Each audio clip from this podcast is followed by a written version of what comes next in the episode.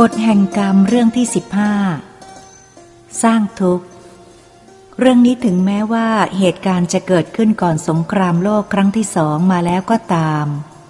แต่ข้าพเจ้าก็อดคิดไม่ได้ว่า มันอาจเป็นตัวอย่างที่เป็นประโยชน์อันหนึ่งสำหรับอนุชนรุ่นหลัง ในทางที่จะช่วยยับยั้งจิตใจของผู้ที่กำลังประสบเหตุการณ์ ที่คล้ายคลึงกับเรื่องนี้ มิให้ต้องตกอยู่ในห่วงของความทุกข์ ดังที่ข้าพเจ้าได้พบและจะบรรยายต่อไปนี้ณวันหนึ่ง ก่อนสงครามโลกคราวที่แล้วข้าพเจ้าได้รับบัตรเชิญรับประทานอาหารในงานมงคลสมรสของคู่บ่าวสาว ซึ่งได้จัดให้มีขึ้นณพัตคารที่มีชื่อเสียงแห่งหนึ่ง ครั้นถึงวันกำหนดในตอนเช้า ขณะที่ข้าพเจ้ากำลังจะออกจากบ้านไปทำงาน ข้าพเจ้าก็ตั้งใจไว้ว่าวันนี้จะจัดหาของขวัญสักชิ้นหนึ่ง เพื่อไปในงานสมรสที่ได้รับเชิญในคืนนี้ แต่ยังไม่ทันจะออกจากบ้าน เจ้าบ่าวกับพวกเพื่อนๆก็มาหาที่บ้าน ขอร้องให้ไปงาน สมรสคืนนี้ให้ได้ เพราะเขานับถือข้าพเจ้าเหมือนญาติผู้ใหญ่คนหนึ่ง ที่เขานำมากำชับเตือนเพราะเกรงว่าจะลืม ข้าพเจ้าก็รับปากว่าคืนนี้ต้องไปแน่ เพราะคุ้นเคยสนิทสนมกับบิดาของเขาดี และแม้เจ้าบ่าวก็นับถือเรียกข้าพเจ้าว่า อา เย็นวันนั้น ข้าพเจ้าตรงไปยังพัตคารตามเวลาที่แจ้งไว้ในบัตรเชิญ เมื่อขึ้นไปชั้นบนที่เขาจัดโต๊ะเลี้ยงอาหาร ก็เห็นผู้ที่มาในงานมากมาย ข้าพเจ้าได้รับการต้อนรับอย่างดีจากเจ้าภาพ และถูกเชิญไปนั่งที่โต๊ะมุมหนึ่งซึ่งมีผู้ใหญ่นั่งอยู่หลายท่าน จึงร่วมวงสนทนากันข้าพเจ้าสังเกตดูรู้สึกว่าการจัดงานคราวนี้ เป็นงานที่มโหฬารยิ่งใหญ่ โต๊ะอาหารพร้อมด้วยสุราต่างประเทศอย่างดี จัดตั้งวางเรียงรายเตรียมไว้สำหรับบรรดาแขกเป็นจำนวนมาก นอกจากนั้น ยังมีวงดนตรี และเครื่องขยายเสียง นักร้องหญิงชายที่มีชื่อออกมาครวญเพลงด้วยเสียงอันไพเราะ และมีพวกหนุ่มๆสมัครออกมาร้องเพลงทั้งไทย และเทศตามที่ตนถนัด บรรยากาศภายในห้องโถงใหญ่เต็มไปด้วยความสนุกสนานรื่นเริง น่าเพลิดเพลินสำหรับชีวิตหนุ่มสาวยิ่งนักข้าพเจ้านึกชมอยู่ในใจว่าเจ้าภาพฝ่ายเจ้าบ่าวช่างจัดงานได้หรูหรา ถึงเพียงนี้ ทั้งๆทที่ฐานะก็ไม่ได้มั่งมีมากมายอะไรเลย ฐานะของเจ้าสาวก็มีสภาพเช่นเดียวกัน หลังอาหารมีการให้ศีลให้พรคู่บ่าวสาว และเจ้าภาพได้กล่าวแสดงความขอบคุณแขกที่มาในงาน เมื่อสมควรแก่เวลาแล้วข้าพเจ้าก็ลากลับ จากระยะเวลานั้นไม่นานนักข้าพเจ้าก็ลืมงานสมรสอันหรูหรานั้น เสียสิ้น นับจากคืนวันนั้นเป็นเวลาประมาณหนึ่งปีกว่า ข้าพเจ้าได้รับประทานอาหารกลางวัน กับเพื่อนๆที่พัตคารแห่งหนึ่ง เมื่อเข้าไปก็เห็นชายผู้หนึ่งกำลังรับประทานอาหารอยู่กับเพื่อนหลายคน ชายผู้นั้นคือเจ้าบ่าวที่ข้าพเจ้าไปในงานสมรสของเขา เมื่อปีที่แล้วนั่นเอง รู้สึกว่าเขาดีใจมากที่เห็นข้าพเจ้า รีบลุกขึ้นจากโต๊ะตรงเข้ามาหา และเชื้อเชิญให้ข้าพเจ้าไปร่วมโต๊ะกับเขา แต่ข้าพเจ้าบอกว่า ข้าพเจ้ามากับเพื่อนหลายคน พลางชี้ไปที่เพื่อนๆ ซึ่งเดินนำหน้าไปก่อน แล้วก็ถือโอกาสถามเขาว่า เป็นอย่างไรหลานชาย สบายดีหรือ มีลูกกี่คนแล้ว แทนที่เขาจะตอบด้วยหน้าตายิ้มแย้มแจ่มใส ตามธรรมดาของคนหนุ่มที่เพิ่งแต่งงานปีกว่า ใบหน้าของเขากลับสลดลง พร้อมกับระบายความในใจออกมาว่า ไม่ไหวหรอกครับคุณอา ผมแย่ ภรรยาที่เริ่มตั้งท้องหนี้สินเมื่อครั้งแต่งงานยังใช้ไม่หมด การงานไม่เดิน เงินก็ยิ่งหายากเต็มที ถ้ามีลูกก็ต้องเพิ่มค่าใช้จ่ายขึ้น ผมกลุ้มใจจริง ๆ อยากจะตายให้พ้นทุกข์ร้อนไปสักที ข้าพเจ้าไม่นึกว่าจะได้ยินคำเหล่านี้ เพราะตอนแต่งงานก็เห็นรื่นเริงและมีความสุขดี แต่บัดนี้ร่องรอยความสุขไม่เหลืออยู่เลย ข้าพเจ้าตบไหล่เขาเบาๆ และปลอบใจว่า อย่าเพิ่งคิดสั้น เกิดมาเป็นคนทำอะไรก็ต้องผิดพลาดบ้าง ค่อยๆ แก้ไข คิดดูให้ดีๆ เมื่อเห็นข้าพเจ้าให้สติ และให้ความเห็นอกเห็นใจเช่นนั้น สีหน้าก็ดีขึ้นบ้าง เขาขอตัวข้าพเจ้ากลับไปขอโทษเพื่อนที่นั่งร่วมโต๊ะเดิม เพื่อขอเวลาสนทนาแล้วเดินตามข้าพเจ้ามา เราใช้เวลาที่เพื่อนๆกำลังยุ่งอยู่กับการสั่งอาหารมาสนทนาซักถามเรื่องราวของเขา จึงได้ทราบว่าก่อนแต่งงานคราวนั้น ต้องไปกู้เงินเข้ามาแต่งงาน ที่มีหน้ามีตาย่อมใช้เงินมาก แต่ภายหลังการแต่งงานถึงปีกว่าแล้ว เงินที่กู้มาก็ยังใช้เขาไม่ถึงครึ่ง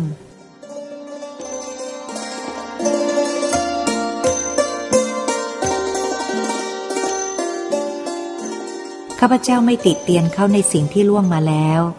เพราะอาจจะทำให้เขากระทบกระเทือนใจมากขึ้น โดยคิดว่าแค่นี้แกก็ได้รับความทุกข์ และรู้สึกตัวแล้ว เวลานี้แกก็มีทุกข์หนักอยู่ในใจเรื่องหนี้สิน แต่ก็อดตำหนิในใจไม่ได้ว่า แกอยากเอาหน้าเอาตาเพียงชั่วระยะวันกับคืนเดียว ดูไม่สมกันเลยที่ตัวเองต้องมาใช้หนี้ใช้หนี้เขาไม่รู้จักสิ้นสุด เป็นการหาความทุกข์ใส่ตัวแท้ๆ ผู้คนที่ไปงานคืนนั้นต่างก็ลืมกันหมดแล้ว ตัวเองต้องทุกข์ทนต่อไป เป็นเรื่องที่น่าสงสารและน่าเห็นใจอยู่เหมือนกัน ข้าพเจ้าจึงถามว่าหนี้สินใช้ไปเท่าไรและยังเหลืออีกเท่าไรล่ะ เขาตอบว่า ไอ้ส่วนรายย่อยๆ ผมใช้ไปหมดแล้ว เหลือแต่รายใหญ่ ใช้ไปได้ประมาณ 40เปอร์เซนเดี๋ยวนี้ผมไม่มีจะส่งให้เจ้าหนี้แล้ว ไม่กล้าแม้แต่จะมองหน้า คอยแต่จะหลบหน้า ผมกลุ้มใจเหลือเกิน วันนี้เผอิญเพื่อนเข้ามาจากต่างจังหวัด ชวนมาทานอาหารจึงได้พบกับคุณอา ถ้ามิฉะนั้นก็ไม่ได้พบ ผมเองก็ไม่ได้เกียจคร้าน หรือคิดจะช่อโกงอย่างใด งานทุกสิ่งทุกอย่างผมทำได้ทั้งนั้น แต่ขอให้ได้เงินมาใช้หนี้ก็แล้วกัน งานรับเหมาที่เคยทำก็ไม่มี ผมผ่อนใช้หนี้เขาจนหมดทุนแล้วข้าพเจ้านิ่งฟังด้วยความเห็นใจ แล้วถามเขาว่า เจ้าหนี้รายใหญ่นักใครอยู่ที่ไหน เป็นคนหน้าเลือดหรือเปล่า เขาตอบว่าเปล่าครับ ท่านเป็นคนดีน่านับถือมาก ถ้าเป็นเจ้าหนี้อื่นผมคงไม่มีที่อยู่แล้ว ผมรู้ว่าตัวผมเป็นคนไม่ดีไม่สมกับที่ท่านไว้วางใจผม เขาพูดด้วยเสียงเครือๆข้าพเจ้าถามอีกว่าเป็นใครอยู่ที่ไหนชื่ออะไรเพราะรู้สึกสนใจที่นานๆจะได้ข่าวที่ว่า มีลูกหนี้ชมเชยเจ้าหนี้สักครั้ง ท่านเป็นคุณหลวงครับชื่อคุณหลวง อยู่ทางใต้ของพระนคร เมื่อข้าพเจ้าได้ยินชื่อคุณหลวง จึงถามว่ารูปร่างเล็กๆ ขาวๆ ผมบางหน่อย หน้าตายิ้มแย้มอยู่เสมอใช่ไหม และเวลานี้เป็นข้าราชการเบี้ยบำนาญ ใช่แล้วครับ ผมอายท่านเหลือเกินไม่อยากจะพบหน้า เพราะพูดไว้ไม่เหมือนคำพูด คุณอามีช่องทางจะช่วยเหลือแนะนำอะไรผมบ้างไหมครับ นึกว่าเอาผมไว้ใช้สักคนเถอะครับ ข้าพเจ้าเห็นหน้าแล้วก็สงสารอยากจะช่วย เพราะเขาพูดอย่างซื่อๆและเปิดเผยดี จึงแนะนำว่า อันที่จริงเรานะ่ะมันผิดมาตั้งแต่ต้นแล้วนะ แต่ก็พอมีทางแก้ไขได้บ้าง ถ้าอาแนะนำหลานจะเชื่อ และทำตามที่อาบอกไหมล่ะ แกรีบตอบรับโดยเร็ว ด้วยดวงหน้าและประกายตาที่ค่อยแจ่มใสขึ้นบ้าง ผมรู้ว่าคุณอาหวังดีต่อผม บอกเถอะครับว่าให้ผมทำอะไรบ้าง ถ้าเป็นความเห็นของคุณอาแล้วผมจะทำตามทุกอย่าง ผมเคารพนับถือคุณอาเหมือนพ่อของผมก็ว่าได้ ข้าพเจ้ายิ้มเมื่อได้ยินเช่นนั้น ขอบใจที่นับถืออา ในเบื้องต้นอาขอให้ความเห็นว่า การที่เราคอยหลบเจ้าหน้าที่อยู่นั้น ถือกันว่าเป็นความผิดอย่างมากทีเดียว เพราะตลอดเวลาที่หลบเราต้องแบกเอาความทุกข์ไว้ด้วย มันเป็นการทรมานจิตใจหมดความสุขสบาย และเราควรจะเคารพความจริง เราต้องกล้าสู้หน้ากับความจริง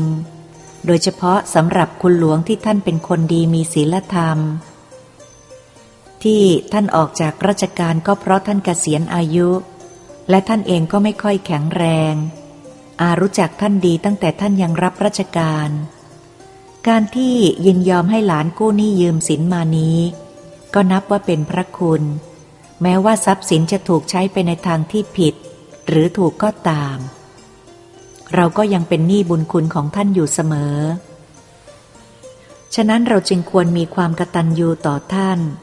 โดยที่ไปหาท่านที่บ้าน เล่าความจริงให้ท่านฟัง มีหรือไม่ก็ต้องไปบอก และขอความเห็นใจจากท่าน คนเราเมื่อได้พูดจาคันคงเห็นใจกันบ้างไม่มากก็น้อย ถ้ามีค่อยผ่อนไปบ้าง ถ้าไม่มีก็ผลัดไป แต่ต้องไปมาหาสู่อยู่เสมอ อย่าหลบหน้า มีอะไรให้ช่วยท่านได้ก็ช่วยรับใช้ หรือเอาแรงงานเข้าช่วยไปก่อน ที่อาพูดมานี้พอทำได้ก็เริ่มทำเสียเลย ข้าพเจ้าย้ำถามเขาหลายหน เขานิ่งคิดอยู่ครู่หนึ่งก็ตอบว่า ความคิดของคุณอานี่ก็แปลกดีเหมือนกัน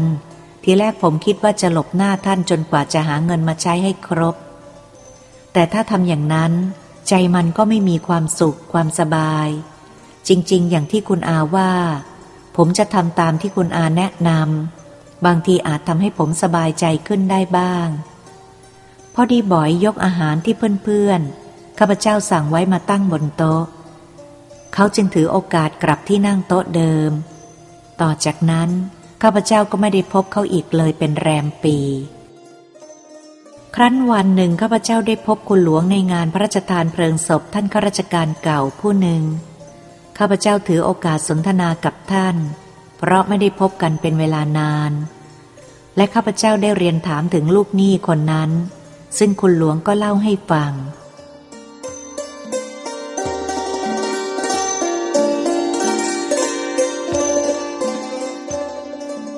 ตอนหนึ่งคุณหลวงเล่าว่าอ๋อเมื่อพูดถึงเจ้าคนนี้มันแปลกดีเหมือนกัน เดิมมันคอยหลบหน้าหลบตาผมเรื่อย เพราะเอาเงินมาใช้บ้างไม่ใช้บ้าง ต่อมามันกลับมาหาและบอกผมว่า มันสำนึกในบุญคุณที่ผมได้ช่วยเหลือมันในยามขาดแคลน เมื่อยังไม่มีเงินนำมาคืนก็อยากจะช่วยทำงานขัดดอกไปก่อน สุดแท้แต่จะทำอะไร ผมได้ฟังก็เห็นใจ เพราะเคยเห็นแต่ลูกหนี้ เมื่อไม่มีเงินมาใช้หนี้ก็คอยหลบหน้าเจ้าหนี้ทั้งนั้น ครั้นได้พบปรัดเมื่อนั่นเมื่อนี้ แต่นายคนนี้แปลกดี จากวันนั้นมันก็ไปบ้านผมเสมอ ว่างเวลาไหนเป็นมา บางทีก็พาเมียมาด้วย เมียเขาก็ช่วยเมียผมทำงานบ้าน เมียผมสงสารเอ็นดู จนเมียเขาท้องแก่แต่ยังอุตส่าห์มารับใช้ เมียผมเกิดสงสารขึ้นมาก็เลย เป็นธุระช่วยฝากท้อง เป็นธุระในการคลอดบุตรทุกอย่าง นี่แหละคนเราเมื่อเขามีมิตรจิต เราก็ต้องมีมิตรใจ จริงไหมคุณ ข้าพเจ้าได้ยินเช่นนั้นก็พลอยยินดีไปด้วย รีบถามว่า แล้วหนี้สินที่ยังค้างอยู่นั่นล่ะครับ ใช้หมดหรือยัง คุณหลวงหัวเราะอย่างใจดี ยังหรอกคุณ แต่ก็เหลือไม่เท่าไรหรอก และผมก็ไม่สนใจแล้ว คนดีๆ อย่างนี้หาไม่ค่อยได้ เวลานี้ก็เท่ากับเป็นสมาชิกในครอบครัวของผมเหมือนกัน ผมชอบที่เขาเป็นคนซื่อ มีความกตัญญูทั้งผัวทั้งเมีย นี่ก็ออกลูกมาเป็นชาย เมียผมเกิดสงสารเด็กเลยรักเหมือนลูกเหมือนหลาน และผมก็ให้งานรับเหมาไปสองราย และแนะนำให้ไปที่อื่นๆอีกหลายแห่ง ข้าพเจ้ารู้สึกตื่นเต้นยินดีมาก ที่ได้ทราบว่าคำแนะนำของข้าพเจ้าได้ผลเกินความคาดหมาย ข้าพเจ้าจึงพูดกับคุณหลวงว่า เป็นเคราะห์ดีที่ลูกหนี้ที่ได้เจ้าหนี้ใจบุญอย่างคุณหลวง เพราะเจ้าหนี้ส่วนมากไม่ค่อยเห็นใจลูกหนี้ และลูกหนี้ก็ไม่เข้าใจเจ้าหนี้ เลยทำให้เข้าใจกันไม่ได้ ผมคิดว่านี่เป็นหนึ่งในพันด้วยซ้ำที่เป็นเช่นนี้ คุณหลวงยิ้มและพูดว่า มันประกอบกันคุณ ฝ่ายใดจะดีฝ่ายเดียวไม่ได้ เพราะตบมือข้างเดียวไม่ดัง มันต้องดีด้วยกันทั้งสองฝ่าย จริงไหมคุณ ผมมาคิดดูเราก็อายุป่านนี้แล้ว จะอยู่ไปสักกี่วัน จะทำหน้าเลือดขูดรีดไป มันก็เป็นบาปเป็นกรรมติดตัวไปเปล่าๆ คิดช่วยคนขัดสนให้เขาได้ที่พึ่ง ก็จะเป็นกุศลเหมือนกัน เมื่อเราสนทนากันถึงแค่นี้ ก็พอดีได้ยินเสียงพินพาดประโคมขึ้น พวกแขกทั้งหมดพากันยืนขึ้นแสดงความเคารพ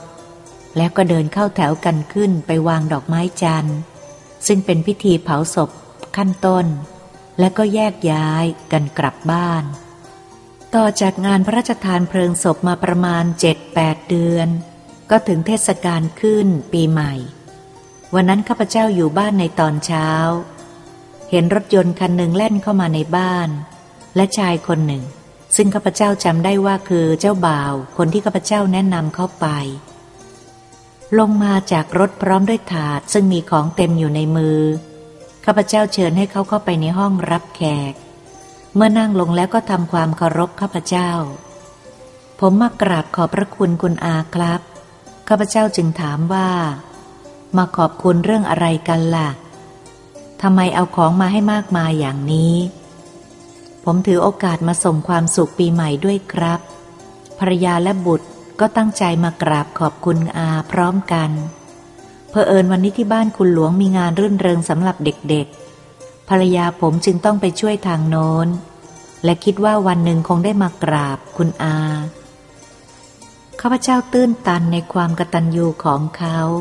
จึงตอบว่า ขอบใจไม่ต้องให้ลำบากรอก เออ การงานเป็นอย่างไร ดีขึ้นบ้างไหม นี่สิครับ ที่ทำให้ผมต้องมากราบขอบพระคุณคุณอา ที่ได้ให้คำแนะนำเพราะตั้งแต่ผมปฏิบัติแล้วสบายใจขึ้น เพราะคุณหลวงและคุณนายเป็นคนใจดีมาก ใจคออบอ้อมอารีเหมือนที่คุณอาพูด คุณหลวงได้ช่วยให้ผมได้งานทำสองแห่ง เป็นงานรับเหมา ซ้ำยังออกทุนให้ก่อน พองานเสร็จผมก็มีเงินใช้หนี้จนหมดสิ้นเรียบร้อย เวลานี้ผมหมดกังวลแล้ว มีแต่ความสบายใจ ผมนึกถึงคุณอาเสมอ ตั้งใจจะมาหาหลายครั้ง แต่ไม่มีเวลาว่างเลย พอดีวันนี้เป็นวันปีใหม่ งานหยุดจึงได้โอกาส ความจริง อาไม่ได้ช่วยอะไรมากนัก เพียงแต่แนะนำให้บ้างเท่านั้น ความดีนั้นอยู่ที่ผู้ปฏิบัติไม่ได้อยู่ที่ตัวผู้แนะนำหลานปฏิบัติได้ดีเป็นผลเกินคาด เกินกว่าที่อาได้คิดไว้ นี่แหละหลาน คนเราเกิดมาไม่ว่าใคร ย่อมมีการผิดพลาด รู้เท่าไม่ถึงการ ไม่น้อยกว่าครั้งหนึ่งในชีวิต แต่ก็ยังไม่ควรหมดอะไรในชีวิต เราต้องอดทนต่อสู้กับเหตุการณ์ที่เกิดขึ้นในชีวิต ขอให้ถือว่า มันเป็นเพียงความทุกข์ที่เกิดขึ้นมาบดบังให้ปัญญาหายไปชั่วคราว ถ้าได้ตั้งใจปัดเป่าความทุกข์ไปไว้เสียทางหนึ่ง และใช้ปัญญาคิดแก้ปัญหาอยู่เสมอ ก็จะพบทางออกที่ดีงามดังเรื่องของหลานนี้